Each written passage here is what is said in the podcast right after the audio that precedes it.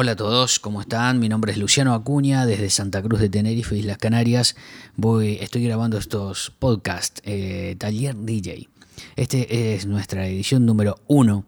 Serán, bueno, varios episodios en los que voy a comentar cosas respectivas a Taller D J, a la formación D J, a la iniciación en D J.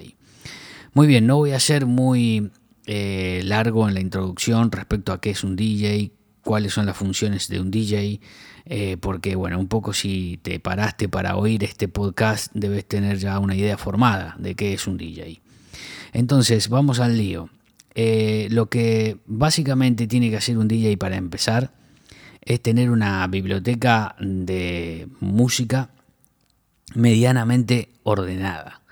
¿Qué significa esto? Que claro que vamos a hablar de equipos, claro que vamos a hablar de técnicas, claro que vamos a hablar de, de, cómo, de cómo manejar conexiones, de tipos de altavoces, de tipos de micrófonos, de tipos de, de softwares, de periféricos. Vamos a hablar de un montón de cosas que tienen que ver con el mundo D J. Pero es importantísimo saber por dónde empezar. Tener un ordenador forma hoy eh, una parte casi primordial de ser D J. Eh, muchos me comentan en los talleres D J que ya hemos hecho de forma presencial a lo largo de varios años. Eh, siempre la, la pregunta es ¿Apple o Windows?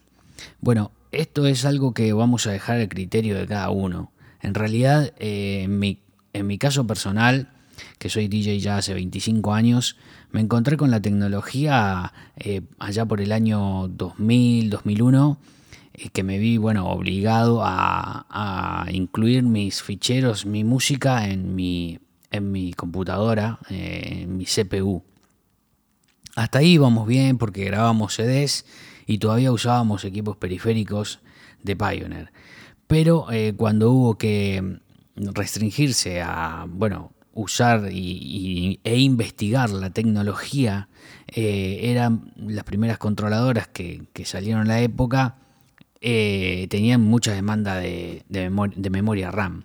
Es por eso que cuando compré mi primera controladora, Tractor ese cuatro, eh, tenía un portátil en la época que era Windows. Y la... bueno, con la informática. Por eso es que Eh, hago este paréntesis. Si eres bueno en informática, cualquier eh, ordenador te va a venir bien para, para ejecutar los softwares de hoy por hoy. Ahora, si no eres muy entendido en el tema, Apple te acorta los caminos. Es una máquina que es bastante intuitiva, que es rápida, que, vamos, difícilmente tiene parones, eh, bloqueos, eh, latencias. Y eh, sabe leer de una forma muy intuitiva, repito, eh, cualquier tipo de software.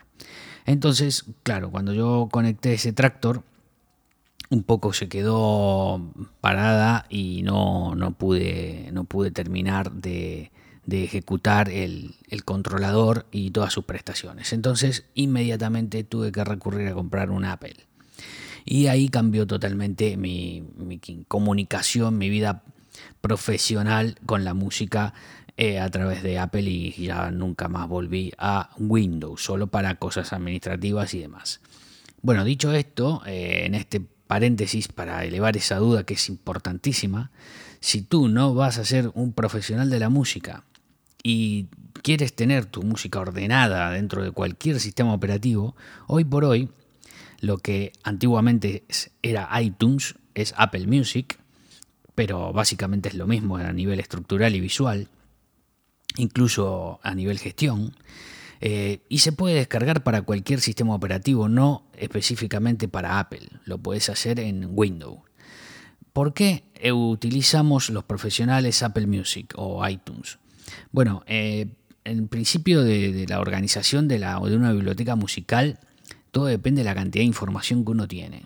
Llegan muchos D Js Eh, nuevos, que aficionados, que dicen: yo tengo mucha música, tengo casi toda la música. Eso no es útil. Lo que es útil es tener la música, tener las canciones, saber qué canciones tienes en tu biblioteca. No, no sirve para nada tener un terabyte de canciones, porque además, ¿cómo haces para pinchar un terabyte de canciones? Eh, siempre hay que pensar en esos momentos en los que el D J está comprometido, en, el, en los que el D J está en la cabina esperando su momento. Entonces, es, en ese momento hay una, un puñado de canciones que van a marcar una diferencia entre tú y otros D Js. Y entonces, ese es el puñado de canciones que tú tienes que tener claro, trabajado, etiquetado, con buen sonido. Y el resto es algo que va por ahí y que claro que está bueno tener colecciones, colecciones de clásicos, eh, diferentes géneros, pero eso es para tenerlo, bueno, en un disco rígido, tenerlo en un gran ordenador, el caso que lo tengas, con un dos terabytes de espacio. Pero la música para trabajar, la música que vamos a gestionar para hacer nuestro live, tiene que tener sí o sí una etiqueta completa. ¿Qué es una etiqueta completa? Una etiqueta completa está basada en varias columnas que vamos a encontrar en iTunes, Apple Music, cuando volquemos nuestra información.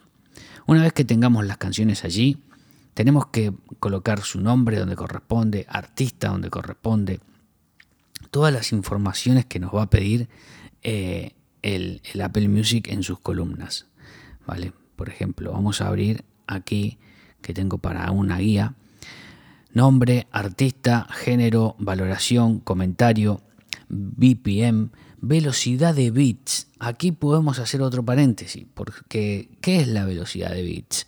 La velocidad de bits son eh, los kbps que tiene la canción. Es decir, que si está en eme pe tres, su mayor calidad puede ser trescientos veinte kbps. Su inferior calidad está por debajo de cien. Entonces, si ya nosotros nos hace una lectura automática de la velocidad de bits de nuestras canciones, ya podemos cliquear en la parte superior del renglón de la columna para que nos posicione de menor a mayor todo el orden de kbps. Entonces, todo lo que sea menor de cien lo vas a colocar en una carpeta diferente, en una lista diferente, a donde tú vas a buscar nuevamente esas canciones con una mayor calidad para poder hacer tu sesión, claro, homogénea, Eh, digamos plana eh, a nivel sonido, y no tener que estar dependiendo de los volúmenes y de la calidad de cada canción que vas pinchando. Ahí también marcas una diferencia y ya te diferencias del resto de D Js, D Js que no hacen este procedimiento.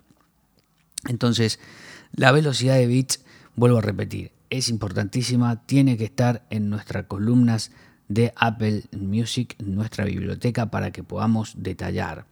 También tenemos los, eh, bueno, las fechas, eh, una columna de fechas. ¿Por qué? Porque las fechas son importantísimas a la hora de saber qué canciones acabamos de incluir. Entonces, cuando tenemos colocadas las fechas de inclusión, haciendo solo un clic en el renglón superior de la columna, vamos a ver todo el orden de las canciones que acabamos de incluir y podemos pinchar canciones nuevas. Todo está ordenado en las columnas. Género, valoración. ¿Qué es la valoración? La valoración son estrellas que tú le puedes colocar a las canciones. Tú puedes colocar, eh, por ejemplo, canciones hasta cinco estrellas, dependiendo de, bueno, la necesidad y, y, y el, el gusto en el que lo estés aplicando. Porque puede ser porque te guste, o puede ser porque decides que las cinco estrellas son para la hora punta, o puede ser para que las que menores estrellas tengan sean para otro tipo de momento. Bueno, hasta aquí una breve descripción de para qué nos sirve Apple Music. Apple Music eh, va a ser nuestra biblioteca de música.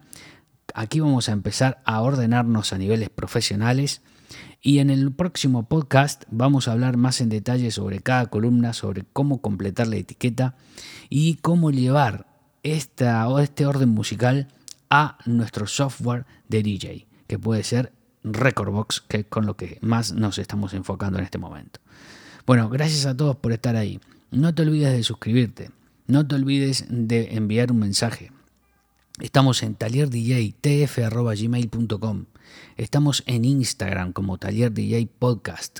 Estamos en Facebook como Taller D J Podcast. Entonces puedes encontrar toda la información. Y también buscarme como Luciano Acuña, Acuña D J, en Instagram, en Facebook y eh, entablar una comunicación. Hasta la próxima.